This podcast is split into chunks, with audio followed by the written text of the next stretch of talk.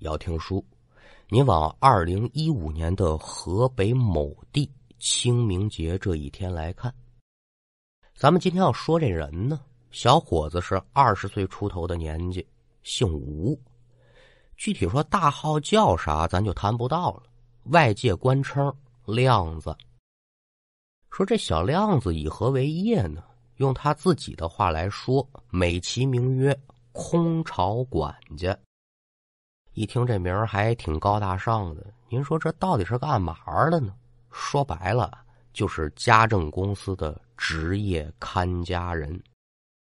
嘛玩意儿？你说这看家也能成一职业？哎，太对了，您可真别小瞧这职业，赚的还不少呢。那您说他们具体干嘛呢？给您举个例子啊，假设朱时界这段时间呢要出门溜达溜达、旅行去。但是家里面呢存着两瓶二锅头，他就怕被人给偷了呀。说一口气儿都喝了，他喝不了，存银行人家又不让，身边这些个朋友见酒没命，也都不知心儿啊，怎么办呢？这个时候就得花个三百五百的，找这职业看家人给我看住了这两瓶二锅头啊，千万别让人偷走，哎。亮子这工作大概其就这模式。说话这天呢，亮子公司啊接到了这么一笔业务，雇主姓刘，因为有事呢需要外出一个多月吧，就委托他们公司给我照看这个房子。这边把具体的事由还有价格谈拢之后，亮子跟着这刘先生可就来到他们家了。嗯，还真别说，房子是真货亮。上下两层的复式结构，大概其也得有个二百六七十平米，看得出来家里啊趁烂。进屋之后，按照规定，这亮子呢就让刘先生把家里的贵重物品呢一一做好登记，然后呢我这边一对比，哦，确实没错。敢等您再回来对照这张清单，缺嘛少嘛了，我们是照价赔偿。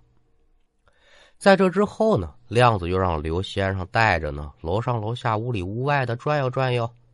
一是为了熟悉家里的环境，二一个呢，涉及到这隐私空间呢，您可得说明白了，该上锁的上锁，我们呢不侵犯您的隐私权，非常的规矩。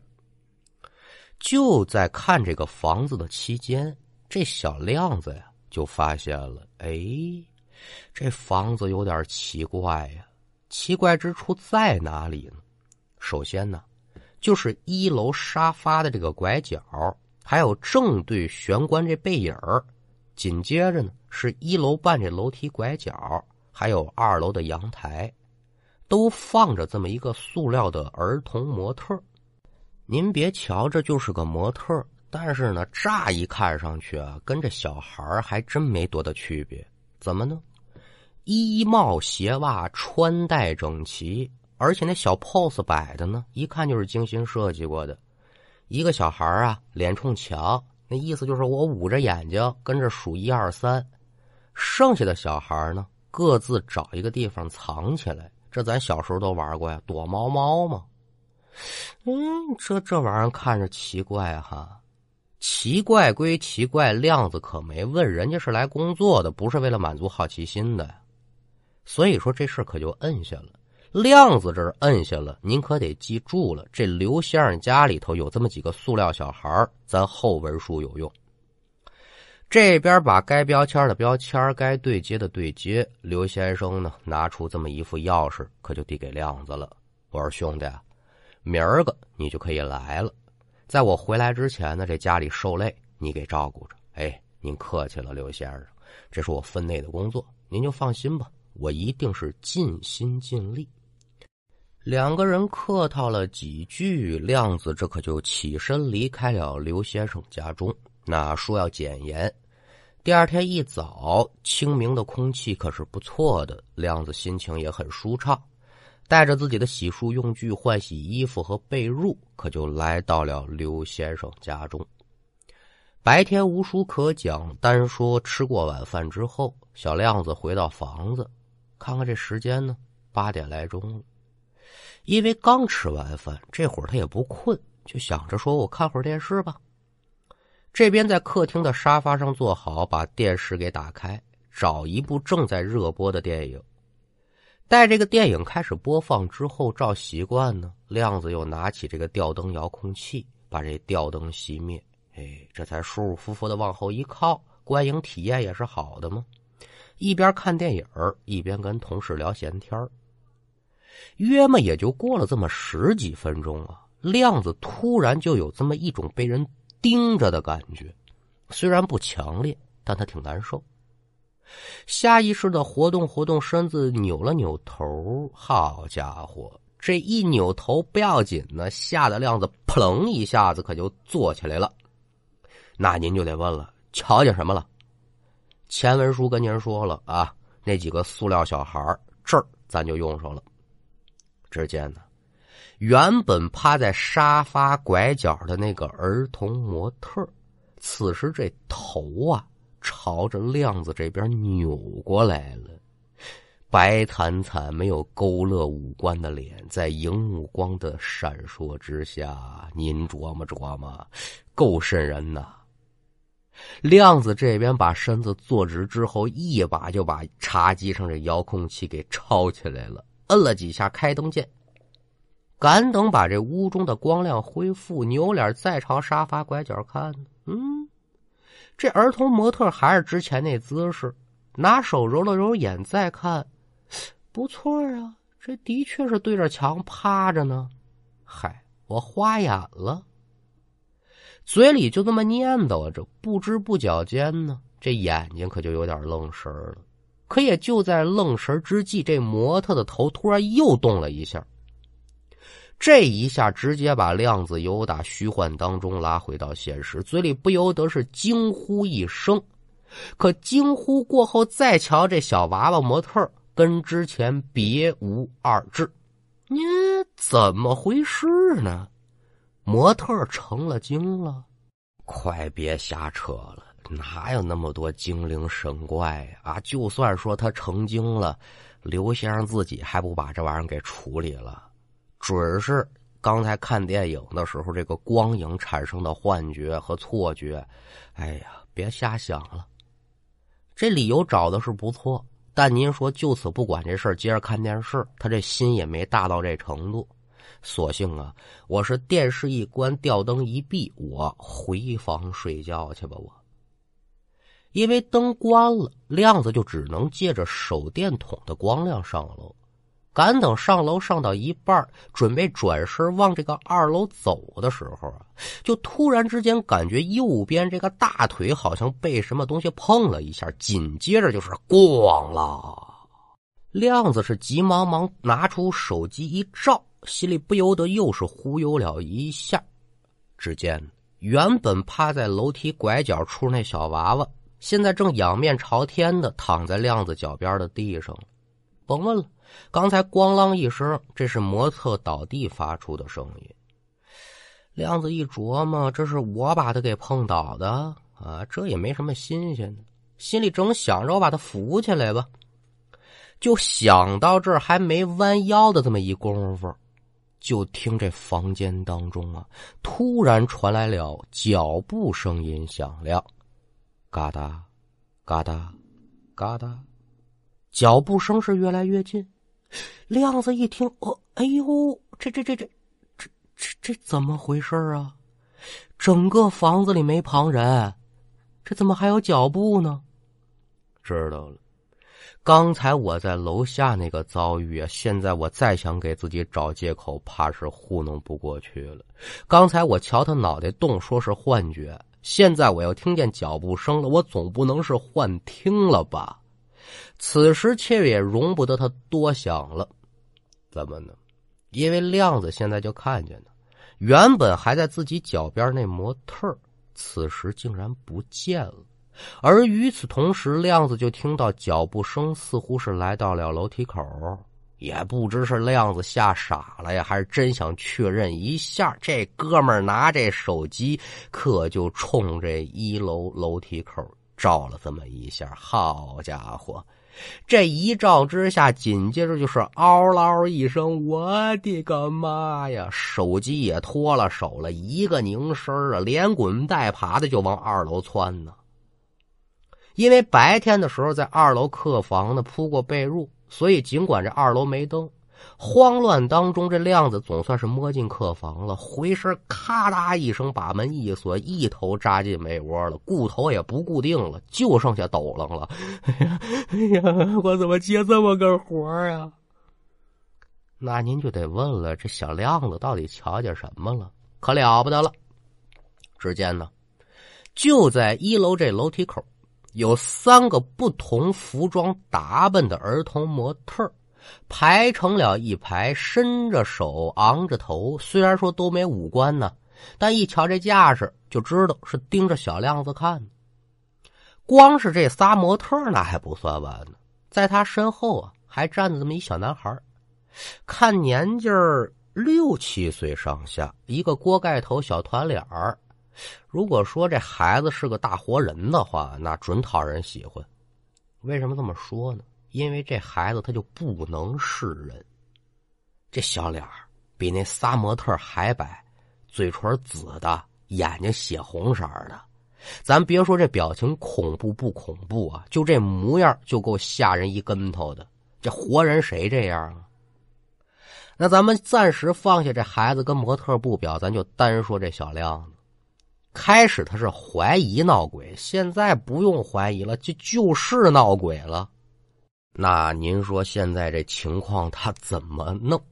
打电话求助，那手机掉楼梯口了，出去捡去，他可得赶呢。那谁知道那几个小鬼还在不在啊？说那你就把这门锁好了，别出去。这道门挡得住，挡不住他们还未可知呢。那你跳楼吧，哎，行，五楼，这个跳下去，反正也好不着。等于说是走又走不了，逃又逃不脱。亮子的心情是又急又气，急什么咱可就不用多说了。气之气，你个姓刘的，你你不仗义，你老小子怕不是说早知道家里面闹鬼你不敢住，又舍不得家里这些个零碎你才委托我们公司来给你看家来，你太损了你。就在这小亮子问候刘先生祖宗十八代之际，而听得自己客房这门锁可就让人给拧动了，咔啦咔啦的响。得了，亮子这回这心算是凉透了，我这就要归位啊！让他们进来，我还活成活不成啊？到了此时节，嘴里面可也光剩下佛祖保佑、菩萨保佑了，念念叨叨的求的是什么呀？别把这门打开呀！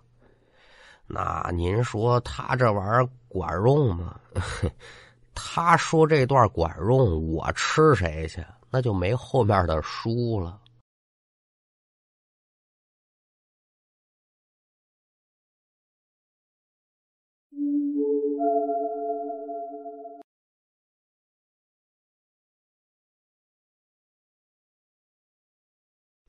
约么过了这么三两秒钟，小亮子就发现这门锁被扭动的声音没了，但也没听见客房门有打开的声音啊！这下是猛然的松了一口气，想必是这孩子呢发现这门打不开，可也就带着他那些个小伙伴呢走了。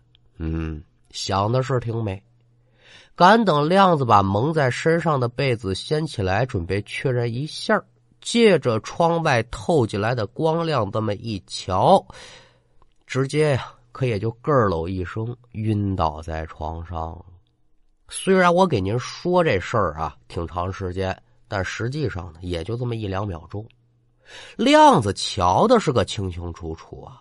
只见呢，白天见到那四个儿童模特，此时正是一边两个在床的两侧，伸着手，别着头。朝亮子看着呢，而那小孩呢，就站在床尾，双手叉腰，满脸怒容。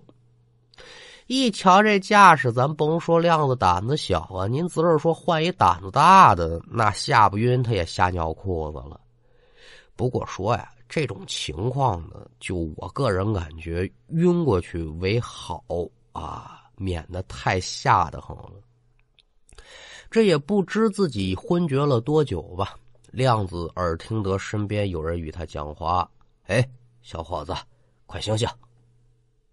这边把眼睛睁开呢，亮子就看呢，眼前正蹲着这么一个穿着制服的保洁阿姨。嗯，您是？哎，你别问我是谁，你怎么睡这儿了呀？亮子一听这话，急忙忙睁眼往四下观瞧，发现呢。自己现在正在刘先生家门口躺着呢，嗯，不对呀，他这脑子可就有点犯懵了。阿姨一瞧他也不回话，再次可就问：“我瞧你可有点脸生啊，你跟这刘先生你们认识啊？”这一提刘先生，亮子是扑棱一下又打地上坐起来。昨晚这恐怖的遭遇，可也得说是瞬间可就回到脑中。不是我说，小伙子，你你这干嘛吓人倒怪的？亮子这会儿还顾得上跟这保洁阿姨闲聊吗？站起身来，不顾阿姨在后面追问，可就飞奔至楼下。出了单元门，亮子这才发现，哦，这天已然都亮了。按说呢，天亮了，这再凶的鬼可也都不敢出来了。但对亮子来讲，这鬼地方他是多一秒钟也不敢多待呀。摸了摸口袋，万幸这钱包还在。出得小区，打上车，可就往家政公司走。不为别的，让公司赶紧联系这刘先生啊！这房子他闹鬼呀，这事儿咱得说道说道了。现在呢，也没到上班的时间，整个公司呢，可也就这么一个值班的老李头在呢。一瞧这亮子是风三火四的，就往这值班室跑。老李头也纳闷哎，这小子。干嘛去？你不是给人看房去了吗？怎么这点回公司了？亮子稳了稳心神，李大爷甭提了，我的妈呀，我我我我见鬼了！啊啊！这老李头也是个好事的主，我见鬼了！来来来，小子，给大爷我说说。亮子却也没有隐瞒，怎么来怎么去，把这事儿可就一小。想着说呢，给这姓刘的打一电话，我这手机还落他们家了，门也锁了，钥匙也跟里头了，我这才准备回来，准备就让老板跟他联系，这事儿咱得谈呢，太吓人。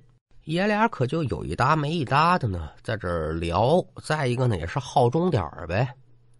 时间不大，老板可也就来了。亮子汤汤汤把昨天晚上这事儿就说了一遍，说可了不得了，您就赶紧跟这主家说吧。老板听完之后也是忍不住后背发凉，可就拨通了刘先生的电话，聊聊这么几句，老板就把这电话给挂了，就对亮子说呀：“刘先生那儿呢，你也别去了，一切等他回来咱再聊。那既然如此，恕不要麻烦。”当天下午，这刘先生就来公司了。见到亮子之后呢，刘先生也不道歉，而是满含热泪的，可就叼住小亮子这手腕子了，说：“你，你真看见小宝了？”亮子被刘先生这么一问，不由得一愣：“小宝谁谁呀？”再看刘先生是不住的点头：“对呀。” 你不是说在我们家瞧见一个小孩吗？是不是锅盖头小团脸？这话不说还则罢了，一说完之后，亮子心想：好家伙，你这不是往上拱火吗？旁边的老板可以瞧出不对劲儿了，连忙就给使眼色：“这冷静啊，咱都冷静冷静。”亮子这边可就搂不住火了，是不是小宝我不知道，但是刘先生，你这事办的可不地道啊！你们家里闹鬼，你知道我给你看什么房啊？吓得我可是不轻。哎兄弟兄弟，你放心，精神损失我一定赔偿。您赶紧告诉我，您瞧见那孩子是不是我说那样？啊，那倒是你说的那样，一小锅盖头、小团脸儿，挺可爱的那么一孩子。这话还没说完呢，刘先生这眼泪可就由打眼眶里流出来了。哎呦，真是我的小宝啊！亮子跟老板一瞧这刘仙儿的反应，甭问了，这里面准是有事儿啊！这边把人的情绪稳定下来，您那给说说这具体怎么个事儿？嗨，这么一说呀，还真有这么段故事。原来这小孩啊，就是小宝，是刘先生的儿子。说起来呢，这孩子也挺可怜的。四岁那年呢，因为得了病，这孩子呢就不会说话了。半年前又突发心脏疾病，抢救无效，是与世长辞。丧子之痛让刘先生夫妻二人精神上备受打击。一周之前呢，刘先生这妻子患上精神疾病了，也送医院去了。您琢磨琢磨啊，孩子过世，妻子患病，这刘先生这日子怎么过呀？即将崩溃！但话说回来，逝者已逝，生者如斯。你为了这个家，你为了自己的妻子，你当老爷们的，你也得是顶天立地，不能倒下。这不嘛，给自己定了这么一个为期一个月的心理疏导治疗。现在这刘先生的哭，他不为别的，就因为小宝去世之后这半年的时间里啊，刘先生夫妻两口子。多次在家里就能看见自己孩子这身影，但刘先生就以为呢，是不是我太想儿子了，产生幻觉了？早晨一听说这小亮子也能瞧见自己儿子，这可就意识到了，之前瞧见那个小宝可不是幻觉，而是我儿是真真正正的就在家。刘先生才有这番表现。那到了这会儿了，也知道，哎呦，感感情大哥，您您这么不容易，对不起，我刚才跟您说话不合适了，嗨，兄弟，甭甭说那个了。俩人这么一聊呢，哎呦，还真是不知道啊，这里面还有这些个事。这刘大哥，啊，这个兄弟刚才跟您说话莽撞了，这这对不起，哎，甭提道歉的事了，不要紧。我说再一个，刘大哥，我我问问您啊，您家里摆那些个模特干嘛用的呀？那玩意儿也是活的呀，挺深的哈。这刘先生可也不知道这模特能活，但他给解释了怎么回事呢？小宝生前呢，最喜欢玩的游戏就是躲猫猫。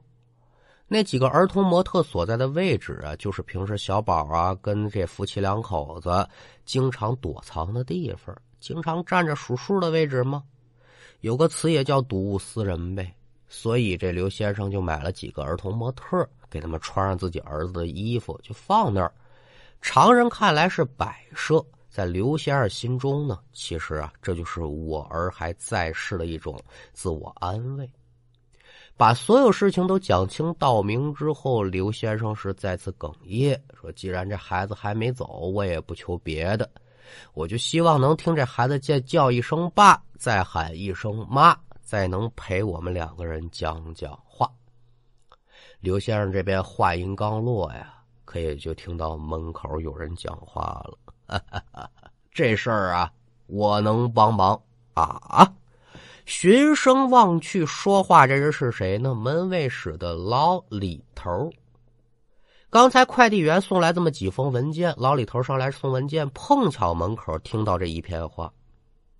一听老李头说这话，大家可也得说是面面相关。你一看大门的老头多多大本事啊！刘先生现在是不管这个呀，念子心切嘛，歘歘几步来到了老李头的面前。这老先生，您您真有办法啊？可不吗？但是啊，这事儿我办不了，我不会啊。我有一老伙计。对这方面的事儿有研究，我给你问问哈，我觉得应该不能太难。人家可以没把话说满。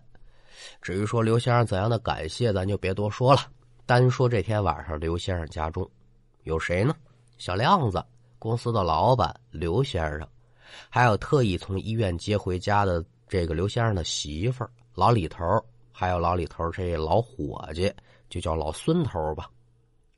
眼瞧着时间来到了九点多钟，老李头是率先开口：“我说老孙呢，那咱就开始吧。”老孙点了点头，对一边的刘先生就说了：“等会儿啊，我把这孩子的魂魄给引出来，我会施法让他开口说话。但我这能力可有限，能坚持多长时间，我不敢给你保。长话短说啊，另外还有一节呢，我可也得嘱咐给你。你这孩子迟迟不离开呀，定然是心中有所执念。但世间万物呢，它讲究一个转世轮回，迟迟的留恋着阳世三间不去投胎，到最后怕也会落得孤魂野鬼的下场啊！今天让你们一家人团聚之后，我可得把这孩子送走。你们这心情我能理解，但也希望你们能够明白其中的道理。老孙头这话说的明白，至于说刘先生听与不听，现在谁也不敢保。这边嘱咐过后，吩咐亮子把屋中的灯都关了，随身呢，在这个布包当中拿出了蜡烛啊、黄纸一应的物品吧。至于说怎样的招魂呢，咱这个之前呢也都说过，无外乎就是民间常用那几样，各有各的办法，殊途同归嘛，咱就不细聊这事儿了。单说这老孙头一通忙活之后，只见在烛光的映照之下，有打正对面玄关的背影处出来了这么一个小男孩的身影。真别说，就是小宝。亮子一瞧，哟，这小东西又出来了，我我我躲躲你吧。那随着这小宝是越走越近，再看刘先生夫妻二人呢，尤其是说这刘先生的妻子啊。瞧见自己的儿子之后，哎呀呀，我的儿，是一扫病容，眼泪夺眶而出，大跨步的可就奔着小宝来了。他想把这孩子抱住，当然说了，这真抱抱不了啊。一边哭一边呢，就呼喊自己儿子的名字。啊，这个时候呢，这小孩啊，突然是嘴里说话了：“爸爸妈妈，我真想你们呢。”说着话，这孩子也哭了。哎呦喂，生前就不得机会听这孩子再说一句话。此时此刻，您琢磨琢磨啊，这孩子呀，又能叫一声爹，喊一声妈，这父母老家这心思是怎么样的呀？孩子呀，爸爸妈妈也想你呀，都怪我们没用，没把你这病给治好了啊。你不怪爸爸妈妈吧？这片话说完，您再瞧这小宝是真懂事儿，自己伸手眨了眨眼泪。我不怪，爸爸妈妈是世界上最好的爸爸妈妈，都是我不好，我总淘气，还惹爸爸妈妈不高兴，全都是我的错。您说说，这么点一小孩说出这片话。你这当爹妈的受了受不了？哎呦，别说这个了，我的个儿啊！哎呦，您就说这个场面，就咱真的站在现场在看，能不能动容？自然是得动容，要不要流泪呀？肯定要流泪。用天津土话来说，这玩意儿看着烟心呢。你说这好好的一家子，怎么就成这样了呢？眼见得时间可也就差不多了，老孙这才开口说：“时间到了啊，我得把这孩子送走了。”一听说要把小宝送走，夫妻两口子自然是百般的不舍。最后在老孙头的耐心劝说之下嘛，无计奈何，也只能接受这事实了。可也就在老孙头准备要施法之际，亮子偷偷的呢，把这老孙头叫一边了，说了：“老爷子呀。”我这有个事儿，想请您帮我问问小宝啊，什么事儿？亮子简单几句，把心中的疑问一说。老孙头点点头啊，行，我帮你问。至于说问的什么呢？小宝怎么回答的呢？等会儿咱再说吧。咱就单说这老孙头把小宝送走之后。尽管心中有千般万般的不舍，但是在最后一刻呢，还能听到自己儿子的声音。刘先生一家人对老孙头那是充满感激的。对于亮子呢，刘先生自然是兑现承诺，话不前言，赔了不少的精神损失费。但这钱亮子小伙子可没要啊。至于说这房子呢，刘先生夫妻那还得继续做治疗啊，还得由这小亮子看。啊，人家家里都处理干净了，心里面自然也就没有这么害怕了。而且呢，他这背后还是一个这么感人的故事。这工作呀，我接着做吧。其实这书给您说到这儿呢，大概其也就算是结束了。至于说这亮子让老孙头帮忙问的是什么呢？这小子还真精明，一共问了俩问题。第一个，这小宝为什么要吓唬我？二一个。我是怎么由打屋里到门外去的？那这时候呢，通过老孙头的口，这俩问题自然而然也能得到解答。首先呢，刘先生雇亮子看家这事小宝他不知道，所以他就以为亮子是坏人。好家伙，我爸妈不在家，你跑我们家撒欢来了是吧？那不行，你赶紧给我滚蛋！至于说他怎么出现在门外，那这事儿就更简单了，四个字。祸从口出啊，同志们，这非常的重要。您琢磨，这亮子在客房啊，首先骂这刘先生，那对小宝来说，你骂我爸爸，这我就够跟你玩命的了。不光骂我爸爸，祖宗十八代什么都有，那我还不把你扔出去？所以说呢，再次奉劝各位，世间凡事皆有因果，咱们呢，看到的、听到的、想到的。不能妄下断定啊，不然到最后呢，吃苦的也是咱自己。书说至此，咱们今天这一段故事呢，也就告一段落。